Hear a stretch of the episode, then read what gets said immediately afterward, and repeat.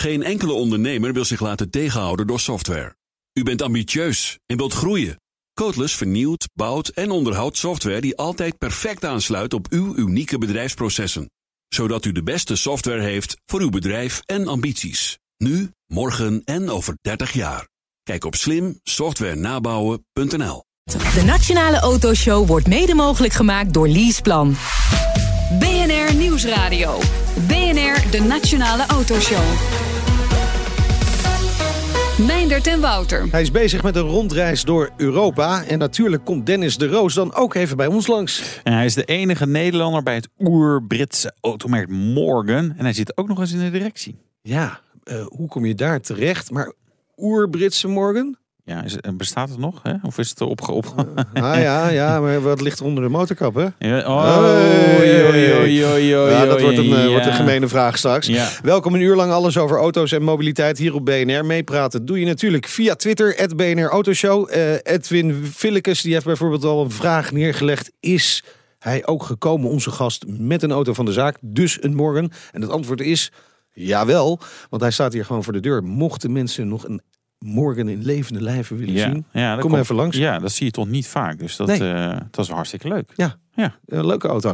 Straks in deel 2, 80 jaar autosnelweg. Jawel, in 1937 werd het allereerste stukje snelweg in ons land aangelegd. En iemand die daar alles van weet is straks bij ons te gast. Ik was iemand die hem heeft aangelegd. Ja. Die betrokken was bij de bouw. Ja. Het asfalt nog uitgestort. De toenmalige minister van Verkeer en Water. Het is een historicus van de ANWB. Ja, die weet ook alles. Precies, zo is dat. We beginnen, misschien dat er ook al file stond. Nee, volgens mij nog niet. We beginnen met Morgan, de three-wheeler, de Plus 4, de Plus 8, de Arrow 8. Dat zijn de bekendste modellen van het toch wel oer-Britse automerk. 108 jaar oud inmiddels. En werkt sinds een jaar in Nederlander. En die is dit half uur te gast. Dennis de Roos, commercieel directeur bij de Morgan Motor Company. Welkom. Hartstikke bedankt. Hartstikke leuk hier te zijn. En bedankt voor de uitnodiging. Ja, om even de luisteraarsvraag te beantwoorden. Misschien moet je die zelf maar even doen. Waar ben je mee gekomen? Ja, ik heb een hele speciale meegenomen. Dat is een Aero 8. Dat is een van onze laatste modellen. Dat is de snelle Aero 8 die we ongeveer een jaartje geleden geïnteresseerd hebben. En het is toch echt geweldig om daarmee te kunnen rijden hier zo. Ja, want even voor de verbeelding, wat je dan hoort als je daarmee rijdt. Als je hem start.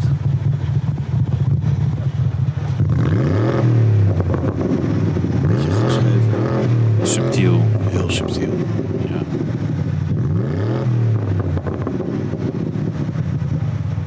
Nou, voor degenen die willen zien hoe die auto eruit ziet, je kunt natuurlijk even langskomen bij BNR, maar je kunt ook op Twitter kijken, want Nout, onze redacteur, die zet zojuist straks een fotootje online. En dan weet je gelijk wat voor auto we het over hebben. Maar Dennis, misschien kun je hem even beschrijven voor de mensen die Morgan niet kennen en de Arrow 8 niet kennen. De Aero 8, dat is een voertuig dat we mee begonnen zijn ongeveer zo'n dikke 10 jaar geleden eigenlijk. Het is in plaats van een staal chassis is het eigenlijk een aluminium met een BMW V8 motor erin zitten. Ja. 4,8 liter en dat rijdt ongelooflijk natuurlijk. Maar het is nog steeds met de hand gemaakt. En de componenten zijn eigenlijk dus aluminium, het leer en het hout en meer eigenlijk niet. Blijft mooi. We gaan zo nog even door over volgens mij de karakter van Morgan. Maar hoe kom jij als Nederlander, we horen natuurlijk wel een beetje een accent. Volgens mij zit je al langer in het buitenland. Ik heb het idee dat je hier voor in Amerika hebt gezeten. Ja. Het accent hoe kom je bij zo'n, wat is een Brits bolwerk, familiebedrijf feitelijk nog toch, Morgan? Dus hoe kom je daar binnen? Nee, totaal. En het is iets inderdaad wat ik, natuurlijk is een droom eigenlijk. Ik ben altijd een grote autofanaat geweest. En voor mij was dat heel belangrijk. En ik vind het leuk als je iets kan doen wat je echt plezier mee hebt. Dan denk ik het ook goed zou kunnen doen.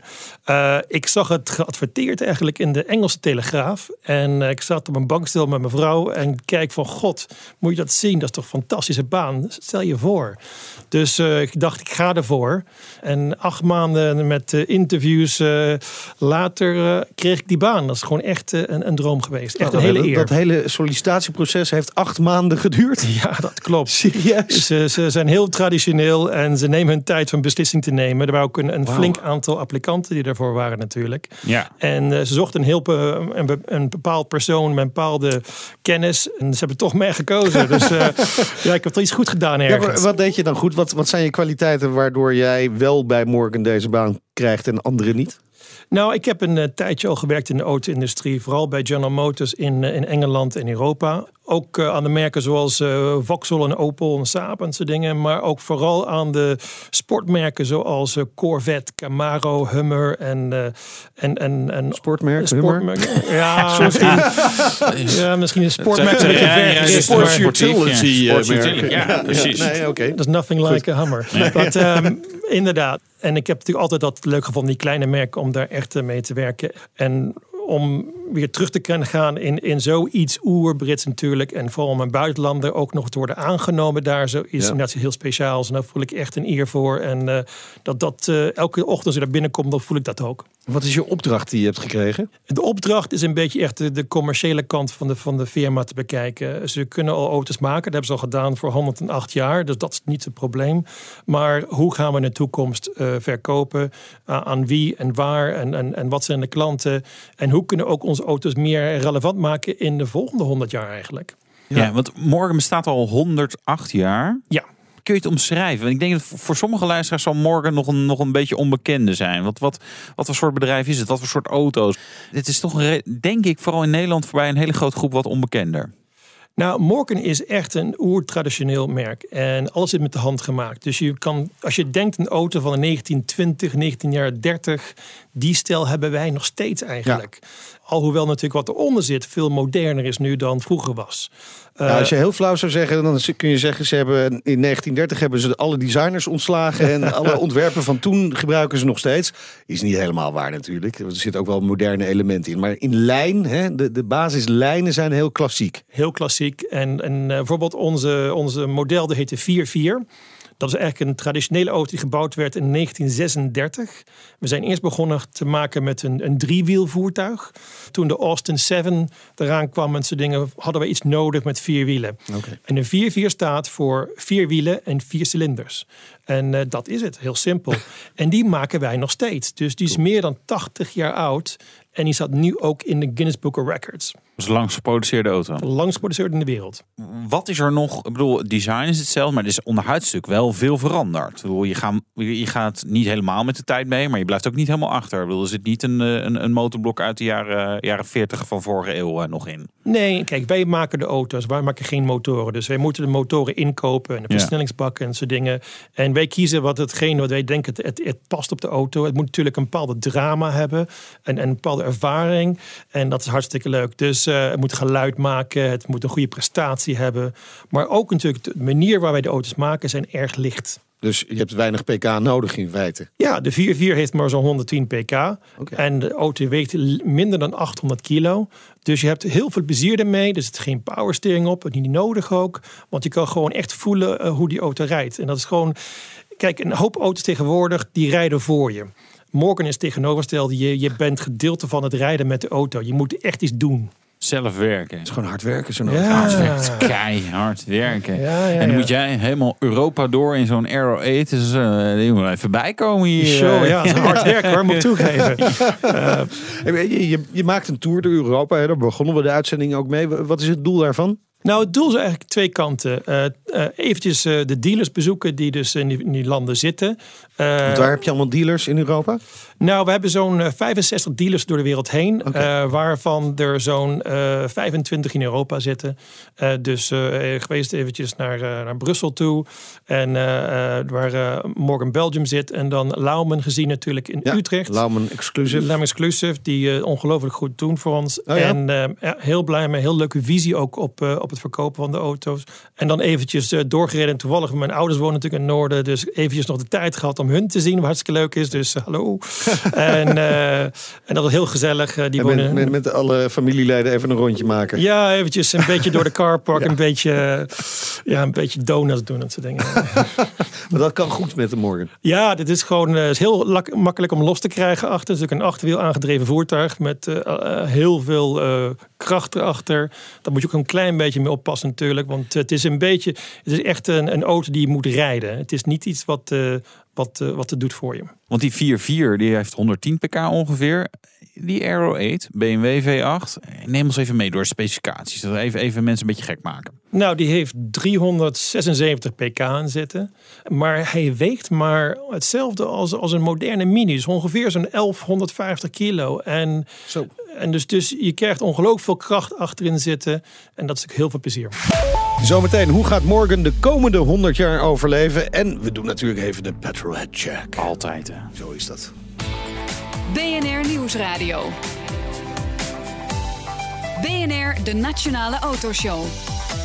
Zo dadelijk meer met onze gast. Maar eerst is het tijd voor het nieuwsoverzicht van deze week. Ik dacht dat we mensen de groeten gingen doen. Ja, dus mag jij dan even mee beginnen? Okay. Nee, ja. We moesten het kort en krachtig houden. We komen steeds meer te weten over deze auto, sportauto.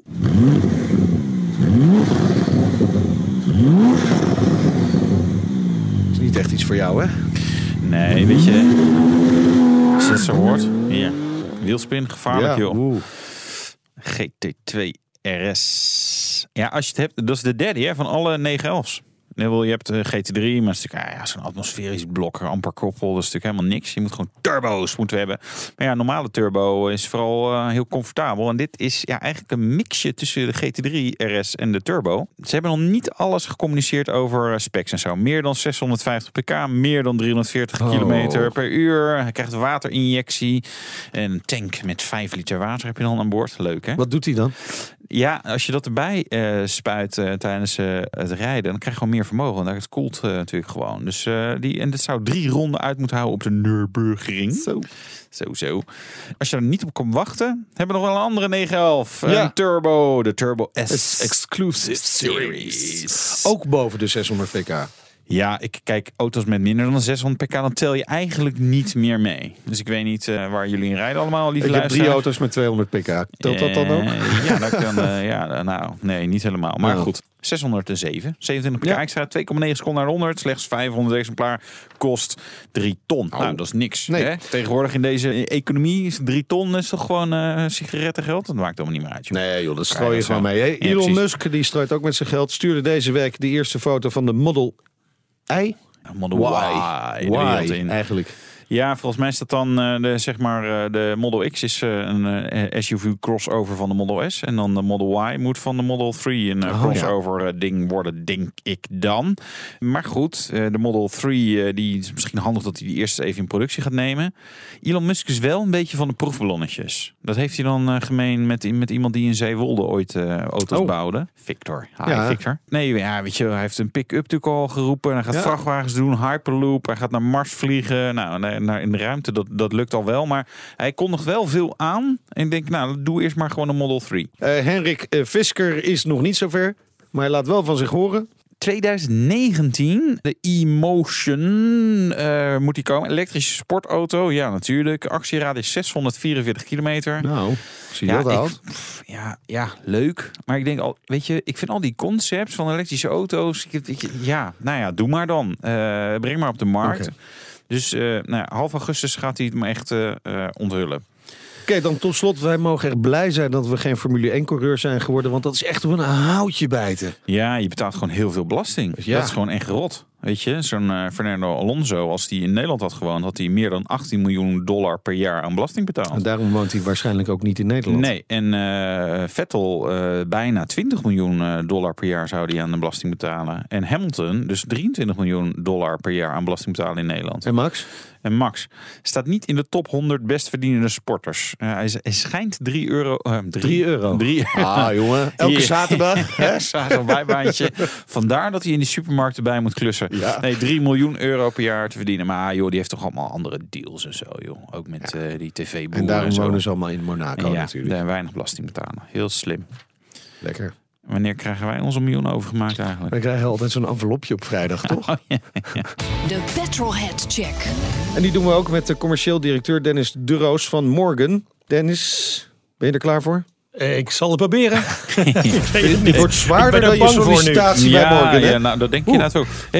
Je bent vader. Stel, je mag je zoon op zijn 18e verjaardag een auto cadeau doen. Welke auto wordt dat? En eigenlijk geen Morgan kiezen, hè? Dat is te makkelijk. Nee, inderdaad. Nee, ik zou iets kleins, iets leuks, iets lichts willen vinden eigenlijk. Kijk, in mijn dag was de Peugeot 205 GTI de auto. Hè? En dus misschien iets wat... ik denk dat hij misschien een kleine Fiesta Estateje wel leuk zou vinden. Ja, dat is een goede keuze. Dus als je die krijgt voor je 18e verjaardag... ben je schrijf hem ook even op voor mijn lijstje, voor mijn eigen zoon. Je rijdt natuurlijk nu in die Arrow 8 rond hier door Europa. Ook wel eens in een oude Morgan, kan me zo voorstellen. Wat was jouw eerste leaseauto? Mijn eerste leaseauto? Dat is eigenlijk een Monaro. Dat is een Vauxhall Monaro. Dat is eigenlijk een Australische auto, gemaakt door General Motors. En die verkochten wij dan ook. En zodra ik die baan kreeg, dacht ik van... ik ging kijken naar het lijstje wat er was. En je kan kiezen van je Corsa's en je Vectra's en soort dingen. Maar toen dacht ik, die Camaro op zit. Dat is een V8 met een Chevrolet Corvette motor erin zitten. En zei, als je het kan, waarom niet? Ja. Voor de vorm doen we nog de laatste vraag. Groot-Brittannië ligt vol met circuits. Hebben we er wel eens op gereden, op een circuit? Ja, zeker weten. Ja, dat is een beetje, gelukkig is dat een beetje gedeelte van de baan. Dat je daar toch een keertje de opportunity hebt om dat te kunnen doen. Dus top. En, uitmuntend. Knal hem er maar gewoon door. Gewoon heel goed. Verdikken me. Zo. Hè? Ja. Nee, dat is gewoon goed. Ja. Maar dat wisten we eigenlijk al. Als je bij Morgan werkt, dan ben je... misschien dat de boekhouder er wat minder heen... alhoewel, als je als boekhouder bij Morgan... weet ik ook gewoon helemaal gestoord van auto's, toch? Ja, zeker weten. Ja, we hebben een heel goede deal met onze bandenfabrikant. Want dat hebben we nodig. We praten met Dennis de Roos, de commercieel directeur... bij de Morgan Motor Company. Oer-Brits automerk, 108 jaar oud. Dennis, jij moet het bedrijf klaarmaken voor de volgende 100 jaar... Ja, inderdaad. Nou, natuurlijk niet alleen. We hebben natuurlijk een hele goede team. En ik ben een team van directeuren die natuurlijk allemaal samen beslissingen over maken. Maar inderdaad, een beetje de structuur voor in te brengen. En hoe gaan we ons distributiekanaal opzetten en soort dingen. Waar willen we gaan verkopen? En wat voor aanbiedingen moeten we gaan geven in de toekomst ook? Want waar verkopen jullie met name Groot-Brittannië, kan ik me voorstellen, en verder? Ja, Groot-Brittannië is 30% van onze verkoop. En dan 7% natuurlijk in het buitenland, dat is duidelijk. Maar 50% daarvan, van de 100%... is in Europa. Dus dat is een ongelooflijk belangrijk gedeelte voor ons. Maar ik denk China bijvoorbeeld zou natuurlijk een hele grote groeimarkt kunnen zijn. Daar wonen enorm veel mensen. Zitten jullie daar ook? Ja, zeker weten. We hebben in Beijing hebben wij een filiaal zitten. Dus een distributeur zitten daar. Ze die het verkoopt. Die heeft ook een paar andere plaatsen zoals in Shanghai zitten. En die is er heel actief mee bezig. Is natuurlijk speciaal, want een Morgan daar zoals een R8... dan zit je toch ruim op zo'n €500.000. Het is echt voor de liefhebber een beetje daar zo. Dus de klanten zijn erg interessant. Zijn meestal befaamde mensen. En wat we weten is dat ze vaak een verlengde variant willen... van een Europese auto. Ja, we krijgen krijg je rare verzoeken binnen? Nou, inderdaad. Wij zijn bekend natuurlijk dat elke auto is heel persoonlijk. En ze kunnen dat echt iets creëren wat ze willen. Bijvoorbeeld, ze kunnen kiezen uit 44.000 kleuren... al het leer wat ze willen. En bijvoorbeeld, niet lang geleden had iemand graag een Morgan Aero 8 willen kopen. Ja. Maar die moest helemaal in pink zijn. Knalroze Aero 8. Knalroze, binnen, leer, buiten. En het dak ook zelf nog moet helemaal natuurlijk in het... dat is natuurlijk heel specifiek. En in China willen ze graag een beetje laten zien wat ze kunnen doen. Dus jullie hebben het gemaakt? Dus we hebben het gemaakt. En dat is het persoonlijke touch die we graag willen doen voor onze klanten. Wow. Maar je zou ook kunnen zeggen als bedrijf... ja, maar jongens, het moet nog wel een beetje smaak hebben. Of gaan jullie daar gewoon niet over? De klant is koning. Ja, maar er zijn merken die dat doen natuurlijk. Nou, ja, kijk, nee. De klanten zijn natuurlijk... wat zij willen kunnen ze doen. Tot een bepaalde manier natuurlijk. We moeten natuurlijk wel legaal zijn en soort dingen. Maar we vinden het leuk een beetje om echt... we hebben gewoon extroverts natuurlijk die onze klanten zijn. En dat is hartstikke leuk. Want die kwam bijvoorbeeld... de laatste keer kwam iemand een Aero 8 ophalen. Die had een heel groot Bretagne pak aan.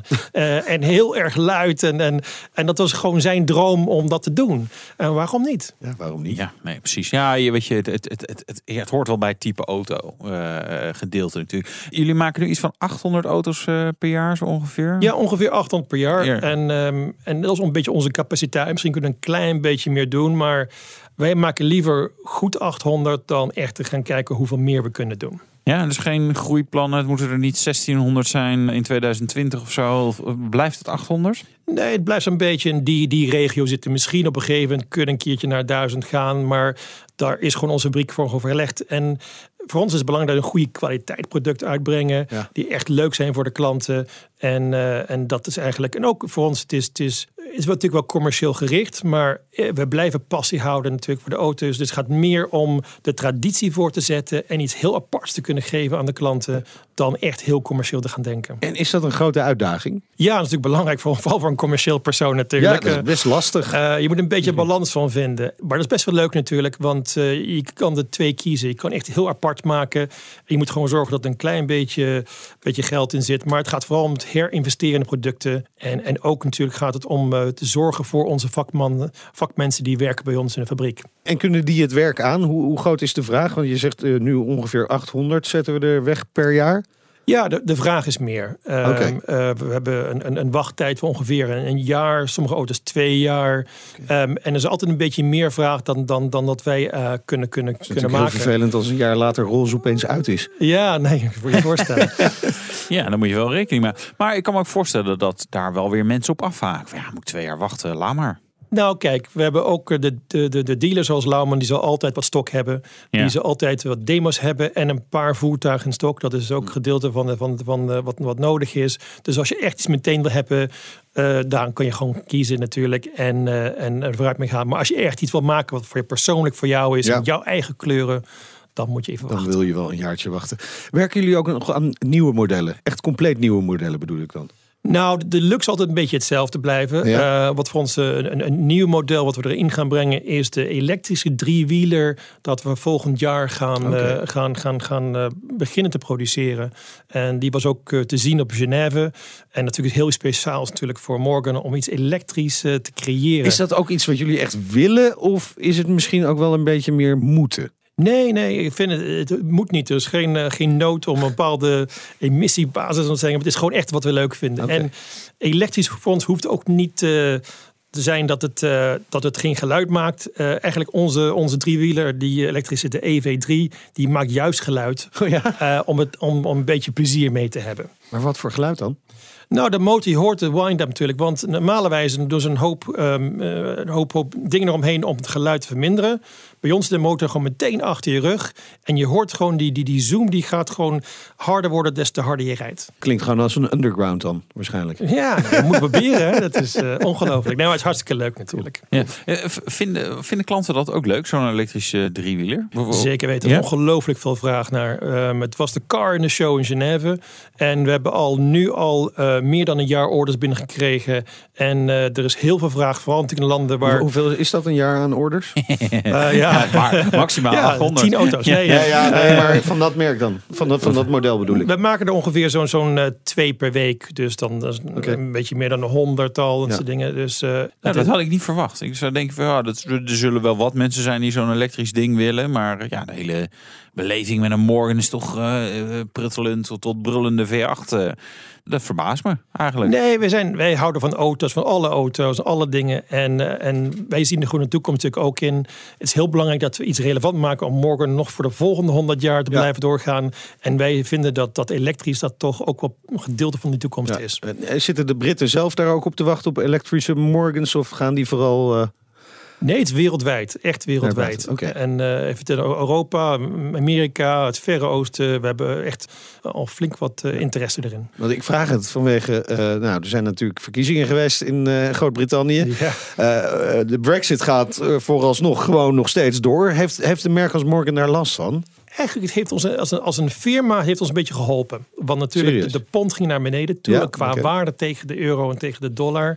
Dus we hebben een meer orders gezien van klanten in het buitenland. Om die daar een beetje van winst van nemen. Maar dat is korte termijn. Dat is korte termijn inderdaad. En we moeten natuurlijk zien, niemand weet wat er gaat gebeuren met Brexit. En zelfs de politici weten ook niet op dit moment wat zij gaan doen. Dus op dit moment moeten we even gaan kijken wat er gaat gebeuren. Wij zullen altijd blijven en we zitten al 108 jaar en dat zullen zeker doen. Precies. Maar veel bedrijven vinden het natuurlijk fijn als er gewoon een gemeenschappelijke markt is, level playing field. Maar voor een toch wat niche merk als Morgan hoeft dat niet per se een probleem te zijn, kan ik me voorstellen. Nee, wij zijn een beetje tegenovergestelde. Sommige mensen vragen wat is Morgan, maar het is een beetje makkelijk zeggen wat Morgan niet is. We zijn niet corporate, we zijn niet die grote firma's, we zijn niet autonomisch rijden en soort dingen. Wij vinden het leuk om een beetje lol te hebben en echt iets heel moois creëren, heel persoonlijks. Gewoon echt voor het plezier van de mens. Zo klinkt dat. Ja. Plezier. Voor de mensen die in een hybride onderweg zijn. Ja. Ze moeten even een bandje mee laten tapen. Ja. Gewoon even af en toe van kan genieten. Ja. Dankjewel voor je komst naar de studio en heel veel succes de komende jaren bij Morgan. Dennis de Roos, commercieel directeur bij de Morgan Motor Company. En zometeen vieren we 80 jaar autosnelweg, Wouter. Ja, eigenlijk waar je niet bij de Morgan wil rijden. Nee. Kan wel, maar het is leuker om op andere wegen te rijden. Maar die autosnelwegen, die 1937 waren voor het eerst. En jij reed in een auto waar je geen snelweg voor nodig hebt. Nee, precies. Helemaal geen weg. Namelijk in de V90 Cross Country. Tot zo. De Nationale Autoshow wordt mede mogelijk gemaakt door Leaseplan. BNR Nieuwsradio. BNR, de Nationale Autoshow. Meindert en Wouter. 80 jaar geleden werd de allereerste autosnelweg opgeleverd in ons land. Ja, maar het had heel wat voeten in de aarde. Maar nu kun je er gewoon op asfalt staan. Fijn hoor. Straks rijden we in de Volvo V90 Cross Country. Yeah. Comfortabel is echt het sleutelwoord bij de V90 Cross Country. Het sleutelwoord is dat je daarmee overal kan rijden. Ja. Maar in Nederland kan je dat niet. In Zweden. Nou, in het oosten van het land heb je ook wel meer... als je paardenfokker bent. Ja. Je bent geen paardenfokker? Nee, nog altijd geen paarden. Ik gebruik graag PK's. Ik weet niet wat je de rest van de week doet allemaal hoor. In het weekend lekker paardenfokker. Heerlijk. Heb je een vraag of wil je met ons meepraten? Kan via Twitter. Ik heb nu zo'n beeld dat jij met een paard bezig bent. Laat maar. Ja, mooie trekhaak erachter. Heerlijk. Ja. 1937 was het. Opende Rijkswaterstaat de eerste autosnelweg in Nederland. En iemand die daar ons alles over kan vertellen is de gast Hans Buiter, verenigingshistoricus bij de ANWB. Welkom. Bedankt. Leuk dat je er bent. En dan gaan we het met jou hebben over het saaiste stukje weg wat we maar kunnen bedenken. De autosnelweg. Nou, saai. Het is heel dynamisch. Het verandert voortdurend. Het wordt bijgebouwd. Allerlei accessoires komen erbij. Dingen gaan weg. Praatpalen verdwijnen binnenkort. Ja. Mensen gedragen zich anders. Andere auto's verschijnen op de weg. Het is heel dynamisch. Toch wel een goede pitch. Dank je wel. Ja, je kunt er uren over vertellen volgens mij, toch? Hè? Ja, vind ik wel. Eerste stukje. Waar lag dat? Het eerste stukje was Voorburg-Zoetermeer. Dus tegenwoordig A2, toenmalige Rijksweg 12. En dat was eigenlijk toeval dat de eerste autosnelweg daar gebouwd werd. Rijkswaterstaat was op zoek naar een nieuw tracé voor Rijksweg 12. Eerst ging het over dijken heen tussen Leiden en Utrecht. Het tracé over die dijken was niet te verbreden. In de jaren 30 al was toenemend aantal auto's. Die voort onder andere die Europa binnenreed. Dus inderdaad toen al. Auto's ook voor middengroepen, goedkopere auto's. Nou, vandaar een nieuw tracé. En toen ze toch een nieuw tracé zochten, dwars door de polder heen, besloten ze als bewijs van een experiment hem uit te voeren als autosnelweg. En wat was er dan anders aan de autosnelweg vergeleken met de wegen die ervoor waren? Nou, wat dat betreft een vrij simpel principe. Weg alleen maar voor autoverkeer. Dat was toen de tijd revolutionair. Want tot dat moment op wegen, ook op rijkswegen, alles reed ze door elkaar. Ja. Auto's, fietsen, heel veel regionale trams ook. Maakt ook gebruik van die wegen.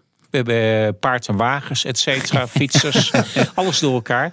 Nou, die autosnelwegen, alleen voor auto's, gescheiden rijbanen. Bovendien ook ongelijkvloerse kruisingen. En daarnaast... een beperkt aantal toegangen. Die autosnelweg was bedoeld voor het lange afstandsverkeer. Was bedoeld om de snelheid op te voeren van het autoverkeer. Maar de eerste doelstelling van die autosnelweg was eigenlijk veiligheid. Veiligheid, vanwege de snelheden? Ja, nee, gewoon inderdaad één verkeerssoort. Met ongeveer allemaal dezelfde soort snelheid. Ja. Nou, dan kan je ongeveer file gaan rijden. Ja. Nou, file rijden is het meest veilige wat je kan hebben. Misschien dat veel mensen denken dat Duitsland ons de autobaan heeft opgeleverd hè, en de snelweg. Ja. Maar kennelijk lag die er in Nederland dus al voor de Tweede Wereldoorlog. Ja. Hebben wij het uitgevonden of kwam het idee toch weer ergens anders vandaan? In Nederland komt het idee altijd ergens anders vandaan. Nederlanders zijn heel goed in het jatsen van goede ideeën en het vervolgens slim toepassen.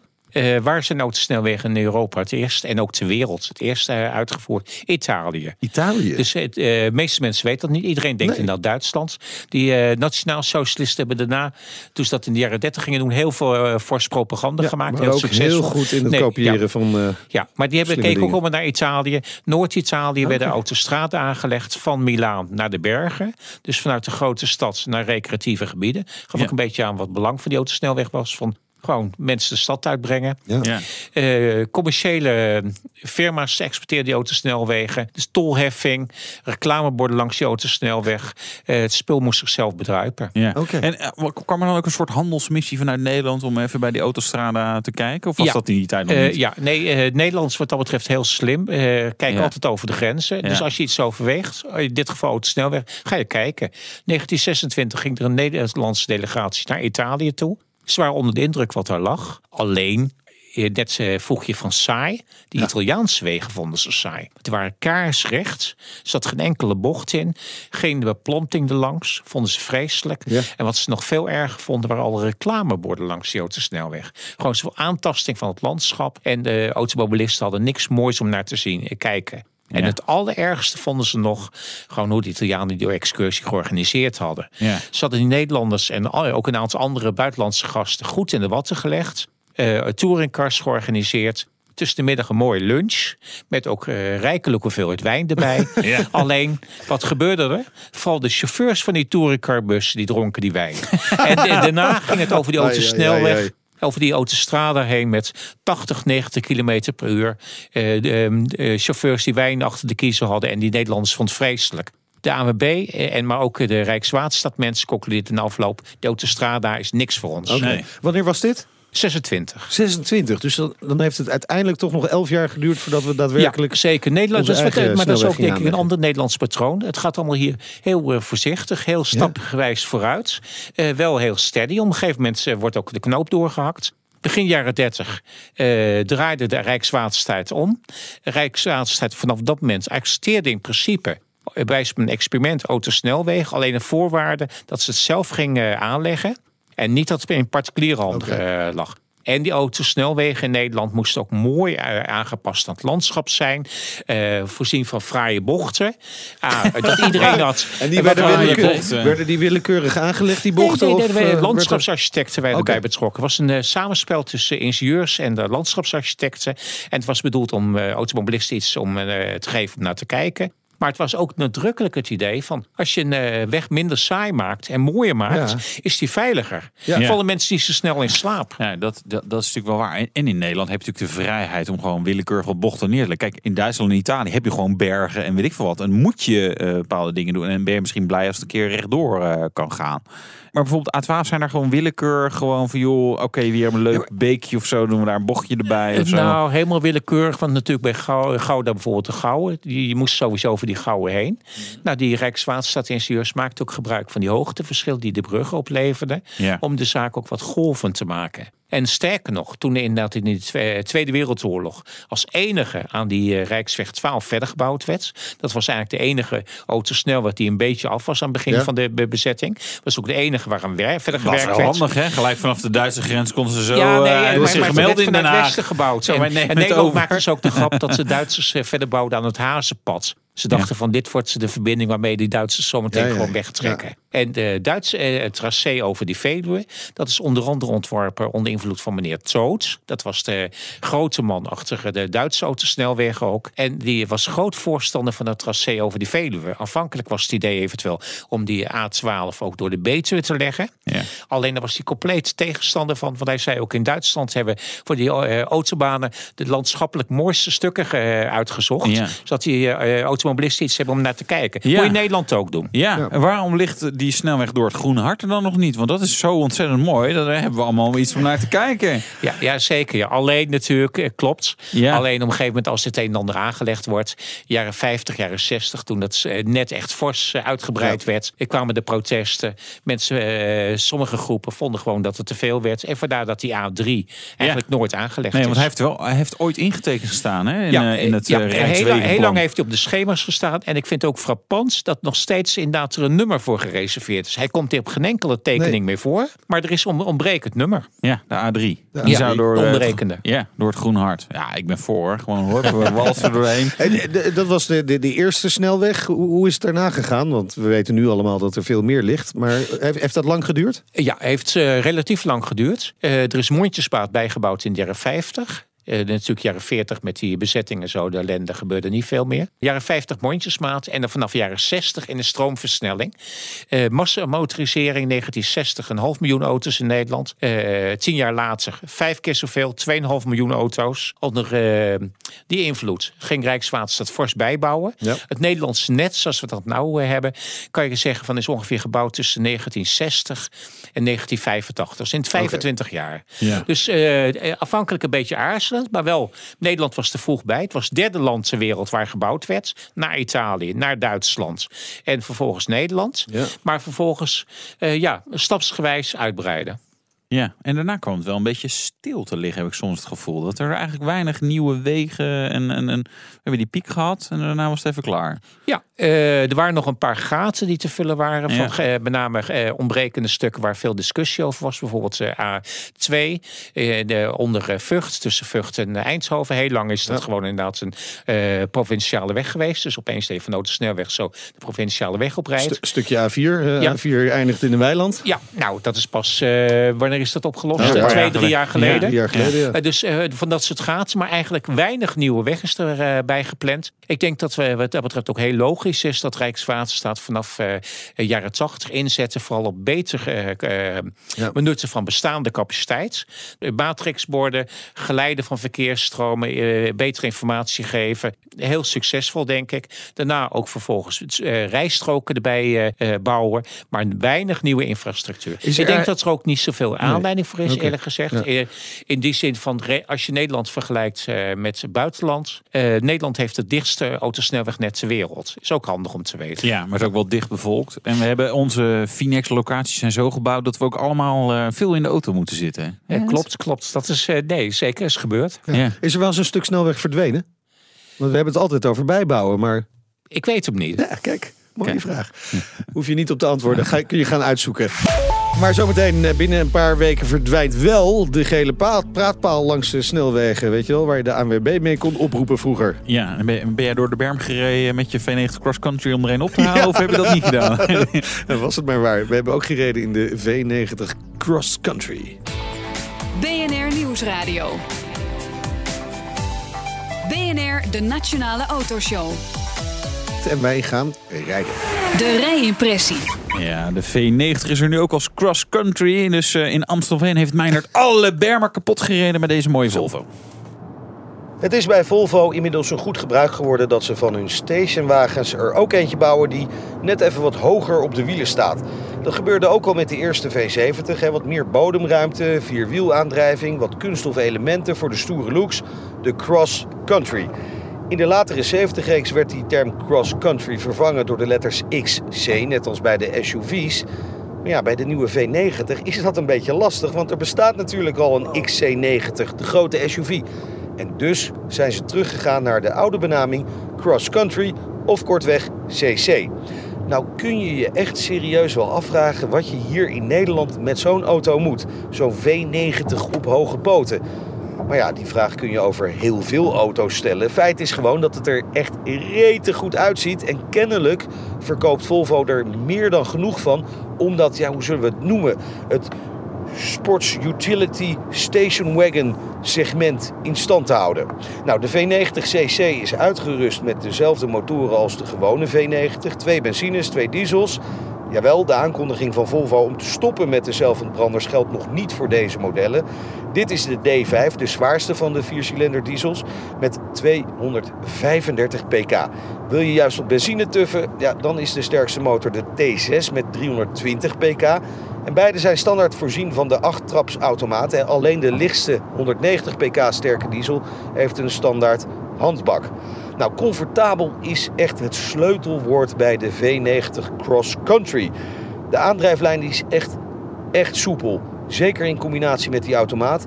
En in een normale situatie rijdt de CC als een voorwiel aangedreven auto. Maar als het nodig is worden in een oogwenk de achterwielen bijgeschakeld. En ook is dat in Nederland niet echt heel erg vaak nodig. Het geeft wel een veilig gevoel.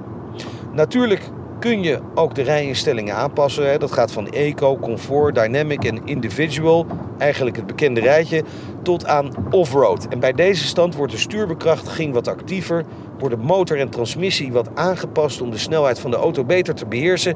En je krijgt ook een downhill assist erbij, waardoor echt iedereen met deze auto veilig kan afdalen. Nou, kom je dan een keer in Nederland in de rough, dan kun je ook rustig je zorgen thuis laten. Hij heeft een bodemvrijheid van 21 centimeter en dat is maar 2 centimeter minder dan de XC90. Je hebt er vrij weinig aan in Nederland, behalve als je paardenfokker bent of zo. Maar stoer is het wel. En het kost maar €3500 meer dan de gewone V90. Dus ja, misschien dus toch maar aanvinken. Ja, ik ben geneigd om te zeggen ja. Ja? Ja, gewoon... Ziet er gewoon echt wel dik uit. Echt heel dik uit, ja. Ja. Vond ik ook echt lekker. Ja. De vraag rondom Volvo is natuurlijk, zijn ze nu echt premium? Ja, dus kijk, volgens de enorme stap gemaakt daar naartoe. De Duitse merken vinden alleen de andere Duitse merken premium. Ja. Maar ik vind de 90-serie van Volvo en ook de nieuwe XC60, het ziet er echt subliem uit. Het is mooi afgewerkt van binnen. Eigen stijl en echt weinig dingen te vinden die niet kloppen. Behalve dat natuurlijk alleen maar 4 cilinders leverbaar zijn. Ja, en dat brengt ons bij het eindoordeel. En dat is... Leuke auto voor Wilfred Gené. Hey. BNR Nieuwsradio. BNR, de Nationale Autoshow. We praten verder met Hans Buiter, de verenigingshistoricus van de ANWB. Nog een paar weken en dan verdwijnen de gele praatpalen langs de snelwegen. Wij zijn er natuurlijk mee opgegroeid, Wouter. Hè? Heb je er vaak bij gestaan? Of je vader, je moeder?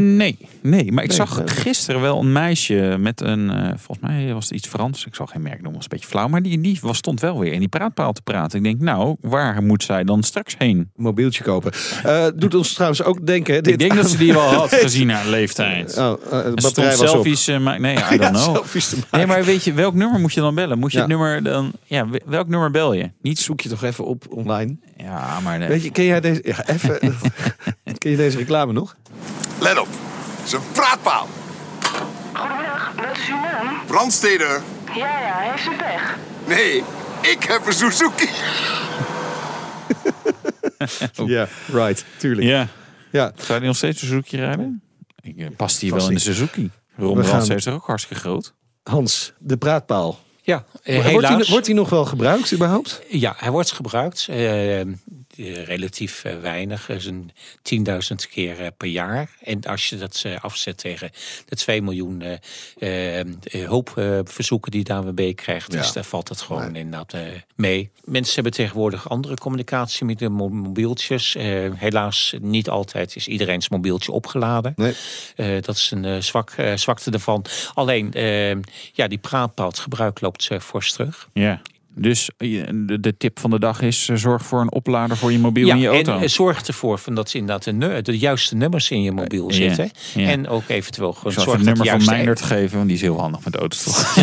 Ik heb nog een beetje grease aan mijn vingers. Ja, het staat op je ANWB-pasje, als je lid bent, staat het nummer gewoon op. Ja, nee, dus maar voer het ook in. Want op het moment dat er iets gebeurt, zeker als er eventueel iets vervelends gebeurd is, dan heb je niet altijd de tegenwoordigheid van geest om dingen op te zoeken. Zorg dat het er gewoon in zit. Toch was het wel een slim slim ding, die praatpaal, hè? Ja, was een heel slim ding. Wanneer is die voor het eerst geplaatst? 1960, de allereerste telefoonposten plaatste de ANWB in 1955 trouwens. Er waren eerst soorten telefoonboxjes. Dat gebeurde op de Afsluitdijk. Heel slim, want die Afsluitdijk natuurlijk grote verlatenheid. Ja. Zeker in die periode was er niet al te veel verkeer. Dus als je daar iets gebeurde, van er was niet snel iemand die je kwam helpen. En je kon bovendien ook nergens aanbellen om eventueel de telefoon te gebruiken. Maar geen huizen. Maar er was één telefoonboxje op de hele Afsluitdijk. Nee, dat steekt net. Dat zou inderdaad mooi zijn. Ja, bedoel, zeker. Nee, maar, ja. Uit 70 kilometer lopen. Nee, ik denk dat er een stuk of 10, 12 stonden. Okay. Een soortgelijk aantal stond. 10 jaar later plaatste de ANWB ook 10 jaar later op de Zeelandbrug bijvoorbeeld. Ja. Dat speelde hetzelfde. Dus praatpalen net in Nederland was er nog niet. Maar de Zeelandbrug afval. Maar dit was dus echt een dienst van de ANWB? Ja, was een dienst van de ANWB. En het was het was gewoon een showcase van de ANWB. Het was bedoeld om de Rijksoverheid zover te krijgen om praatpalen te gaan plaatsen. In Duitsland stonden ze al. Ja. Dus praatpalen zijn niet in Nederland ontwikkeld. Dat zou ons verbaasd hebben. Nee, in Duitsland werden ze geplaatst door de ADAC. Vanaf 1956. ANWB vond het een heel goed idee. Afsluitdijk, Zeelandbrug en daarnaast dat is echte praatpalen ook op de A13 tussen Den Haag en Rotterdam. Relatief beperkt stuk autosnelweg. Ja. Met een wegenwachtstation neergezet. Mobielefoonverbindingen met de wegenwachtauto's. En mensen konden daar pech melden. Op eigen kosten gebeurde dat. En was een groot succes. Het aantal grootste deel van de automobilisten gebruikte die palen. Ja. Ging niet meer voortaan ad random op zoek naar wegenwachtpatrouilles. En lange discussie. 7 jaar later besloot de Rijksoverheid alsnog heel Nederlandse autosnelwegennet, wat op dat moment gebouwd werd, daar hebben we het net over gehad, van praatpalen te voorzien. Ja. 70 was het net ongeveer rond. Maar ze gaan nu dus weer verdwijnen. Helaas, het was wel leuk om naar te kijken. Zeker als er iemand bij stond. Ja. Hoeveel staan er nog langs de reis? 3300. Okay. En ze zullen ook niet allemaal op hetzelfde moment verdwijnen. Zometeen na 1 juli zal je het wat trieste gezicht zien van de palen met een zak erom. Wel hele mooie verhalen hoorde ik van wegenwachters, van meldingen die daar kwamen. Ook bekende Nederlanders die ze melden. Het mooiste wat ik gevonden had, van dat ze een aantal keer meldingen kwamen van vrouwen die vertelden van die stonden bij de praatpaal. Die zei van ik stapte net even uit op de parkeerplaats en mijn man is me vergeten. Die is weggereden zonder mij mee te nemen. En het was verzoek aan de ANWB of ze daar iets aan konden doen. Hè. Ja, het lidmaatschap opzeggen van de man. En tegenwoordig zou je nog zeggen, stuur even een foto en dan kijken we even of we langskomen. Ja, precies. Ja. Goed, de praatpaal gaat dus weg langs de snelweg. Ik vroeg eerder, is er wel eens een deel snelweg verdwenen? Daar heb je het antwoord niet op, maar je hebt er wel even over nagedacht. Ik heb erover nagedacht. Er zijn niet echt stukken snelweg verdwenen. Wat wel verdwenen is een aantal viaducten die Rijkswaterstaat in het vorige gebouwd had. Voordat het hele tracé bekend was of voordat het goedgekeurd was. Ja. Het tracé werd anders of weg werd helemaal niet aangelegd. En een aantal van die viaducten zijn weer 10 of 20 jaar later afgebroken. Ja, want ik kan me herinneren dat ze inderdaad wel, je kwam af en toe zo'n viaduct tegen midden in het landschap. Ja. Ja, maar je hebt bijvoorbeeld ook bij Rotterdam bij de A16 liggen nog zandlichamen voor. Hè? Als die zou worden doorgetrokken, dan weet je dat het plan is er natuurlijk nog wel een beetje. Maar dat ligt al heel lang. Vanaf 1 juli gaan de gele praatpalen buitendienst. Wees gewaarschuwd. Dank voor de komst naar de studio. Hans Buiter, verkeershistoricus bij de ANWB. Wouter, volgende week, dan zien wij elkaar weer. Ja, dat moet maar weer. Hè? En dan hebben we de topman van TVM Verzekeringen te gast. En die is ook gek op autosport. En tot die tijd kan je ons volgen. Hoe allemaal? Via Twitter, Facebook, Instagram. Ja, uitzending kan je nog downloaden via Spotcast. Spotify en podcast. Leuk. En in de BNR-app. En je kan ook nog mailen. autoshow@bnr.nl. Dat mailadres is. Mooi zo. Hoi. De Nationale Autoshow wordt mede mogelijk gemaakt door Leaseplan. Software. Uw bedrijf kan niet zonder. Maar hoeveel u ook investeert, u loopt steeds tegen de grenzen van uw systemen. Stap daarom zonder risico's over op de software van Codeless. Die kan worden aangepast aan uw unieke bedrijfsprocessen. Welke ambities u ook heeft, uw software is er klaar voor. Kijk op slimsoftwarenabouwen.nl.